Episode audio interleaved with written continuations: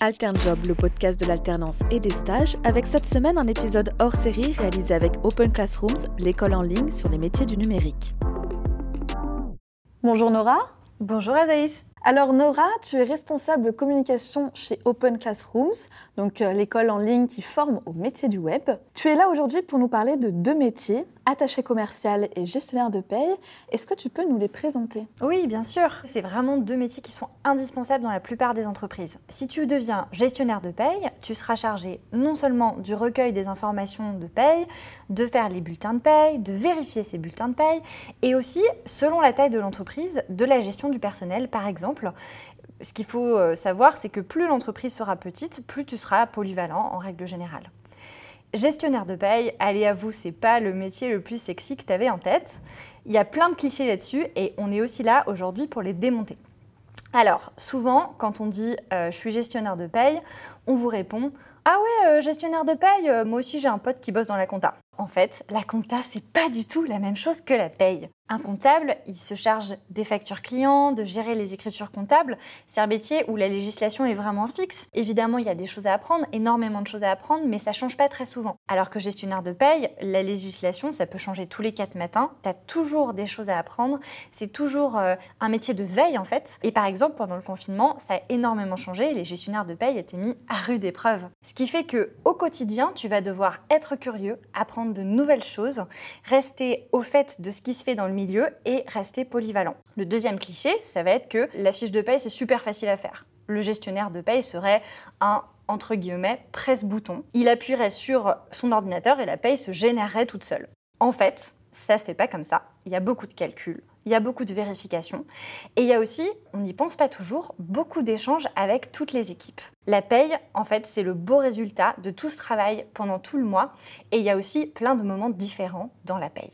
En ce qui concerne le métier de commercial, c'est aussi un métier dans lequel il va y avoir plein d'étapes et plein de choses à, faire avec soit ton équipe, soit tes clients. Il va falloir que tu prospectes pour trouver des clients, que tu fasses les rendez-vous. Aujourd'hui, ça peut être en ligne d'ailleurs, euh, pour écouter les besoins clients et y répondre, que tu relance le client parce que très souvent, il signe pas la première fois, donc il faut avoir euh, de la patience et de la persévérance. Et puis aussi, euh, faire en sorte que ton client, une fois qu'il est client, soit content de son produit, se sente accompagné, que tu répondes toujours à ses besoins, même quand il a déjà signé, que tu lui proposes peut-être de nouvelles choses, de nouveaux services, pour qu'il reste client et que tu puisses le fidéliser. Dit comme ça, ça semble des métiers beaucoup plus sexy. J'imagine qu'il y a prérequis quand même pour ces métiers? Alors pour gestionnaire de paye, pas du tout. C'est un métier qui est très ouvert, d'autant plus ouvert qu'on pourrait penser qu'il faut être très matheux pour euh, faire ce métier-là. Alors, je ne vais pas vous dire euh, qu'il ne faut pas aimer les chiffres. Et effectivement, si tu es complètement allergique aux chiffres, tu vas pas pouvoir faire ce métier. Mais par contre, si par exemple tu as fait L et que tu as l'esprit logique et que tu as envie d'apprendre, tu peux totalement se faire ce métier. Donc, pour gestionnaire de paye, il faut avoir l'esprit logique. Il faut être assez rigoureux, être organisé, parce que du coup, tu as des moments dans le mois qui vont te permettre d'arriver à la paye et payer les gens, ça se fait pas euh, le premier du mois suivant, ça se fait avant la fin du mois. Il faut aussi aimer apprendre de nouvelles choses parce que tout à l'heure, je te disais que dans le cadre réglementaire, il y a plein de choses qui changent et il faut aimer trouver des solutions. Enfin, avoir un bon contact parce que tes collègues vont vouloir savoir si tu les pipotes sur leur fiche de paye et il va falloir que tu leur expliques que non, c'est bien fait, c'est comme ça et puis euh, qu'ils repartent avec une lueur de compréhension dans le regard en se disant en fait ma fiche de paye elle est juste. Et euh, pour commercial, alors là, c'est un petit peu une exception dans le programme euh, qu'on fait qui s'appelle PrEP Apprentissage, dont on parlera plus tard. Tu peux soit avoir validé ton bac et avoir soit six mois, un an d'expérience professionnelle, ou alors avoir fait une année d'études supérieures après le bac. Ou alors, si tu n'as pas le bac, tu peux aussi devenir euh, commercial. Mais par contre, du coup, il va falloir que tu puisses justifier de trois ans d'expérience professionnelle. Pour te parler un petit peu des prérequis euh, en termes de compétences comportementales, de qualité en fait humaine pour être euh, commercial, alors là, peut-être que ça va t'étonner aussi. Pour être commercial, il faut être exactement l'inverse d'un crocodile. Alors un crocodile, ça a une énorme gueule et de très petites oreilles. Et bien en fait, un commercial doit avoir une énorme capacité d'écoute parce que ce que tu vas pouvoir vendre, c'est vraiment quelque chose qui s'adapte aux besoins de ton client. Parce que si tu lui vends quelque chose dont il n'a pas besoin, il reviendra pas. Et puis généralement d'ailleurs, tu n'arriveras pas à le lui vendre. Pour être commercial, il faut donc savoir parler, s'exprimer à l'oral, à l'écrit, savoir argumenter, être curieux pour euh, bien t'intéresser et connaître le produit que tu vends, avoir de l'empathie pour voir euh, quel est l'état d'esprit de la personne en face. C'est-à-dire que si tu vois qu'elle est très intéressée, tu vas pouvoir aller peut-être plus profondément dans le produit, lui expliquer des, choses qu'il n'aurait euh, pas forcément demandé. Si tu vois au contraire que la personne s'ennuie ou s'impatiente, tu vas raccourcir ton discours, changer peut-être aussi ton niveau de langage en fonction de la personne que tu as en face de toi. Enfin bref, tout ça, ça s'apprend. Ces deux métiers, ils sont aussi super intéressants pour euh, des futurs alternants parce qu'ils sont recherchés sur le marché du travail en fait. Absolument. Alors là, euh, si vous voulez une autoroute pour trouver un job, vous êtes euh, sur les bons métiers. Et d'ailleurs, c'est pour ça qu'on les a mis dans le programme dont on parlera tout à l'heure. On a choisi quatre métiers sur lesquels il y a plus d'offres que de personnes pour pourvoir les postes qui sont actuellement sur le marché du travail. Et quand je dis plus d'offres, on parle de centaines, voire de milliers de jobs en fonction de ces quatre métiers. Et donc, même pendant la crise, vous pouvez trouver un, emploi dans ces métiers-là, notamment sur gestionnaire de paye dont on parlait tout à l'heure. Bah, toutes les entreprises ont des salariés, donc elles ont toutes des besoins en paye. Et puis, par rapport aux commerciaux, alors là, plus que jamais, quand on a essuyé des mois pendant lesquels on avait un trou dans la comptabilité parce qu'on a dû fermer, ils ont plus que jamais, en tant qu'employeur, besoin de vendre. Et donc, les commerciaux ont été le métier le plus recherché après le confinement en mai 2020. Et donc, euh, fonce quoi. Ces métiers, ils sont sur un programme qui est propre à Open Classrooms, qui s'appelle PrEP Apprentissage. Donc, tu as commencé à l'évoquer. Pour ceux qui ne connaîtraient pas, est-ce que tu peux nous rappeler un petit peu ce que c'est? C'est un programme qui dure 4 mois et qui a été créé pour les jeunes de 18 à 29 ans.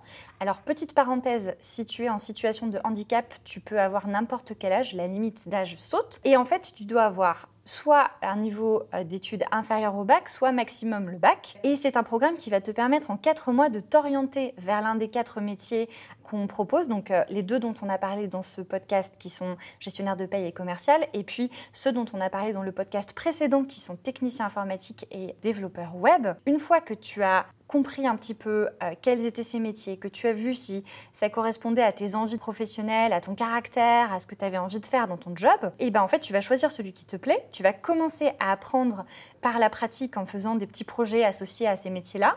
Et donc après, nous, gratuitement, on va te proposer un coaching euh, de six semaines pour te permettre de trouver une alternance. Donc, dans ce coaching, tu vas avoir euh, l'accompagnement pour faire ton CV, ta lettre de motivation, euh, ton argumentaire pour les entretiens, etc. Et donc, tu arriveras non seulement avec ta motivation, tes premières compétences pour montrer aux recruteurs bah, que tu as envie de le faire, que tu as déjà commencé à apprendre ce métier-là. Et puis euh, aussi un avantage qui est que tu ne seras pas tout seul devant ton ordi à envoyer 500 candidatures à désespérer parce qu'on ne te répond pas et que tu auras du coup des retours d'une personne qui te dira pourquoi ça marche pas et qui fera en sorte de t'aider à ce que ça marche. Et ça franchement, ça vaut de l'or. Pour conclure, je dirais que Prep Apprentissage, c'est vraiment un programme qui est tourné vers l'emploi. Et d'ailleurs, c'est un programme qui a été cofinancé par le ministère du Travail, la région Nouvelle-Aquitaine et euh, la fondation JP Morgan.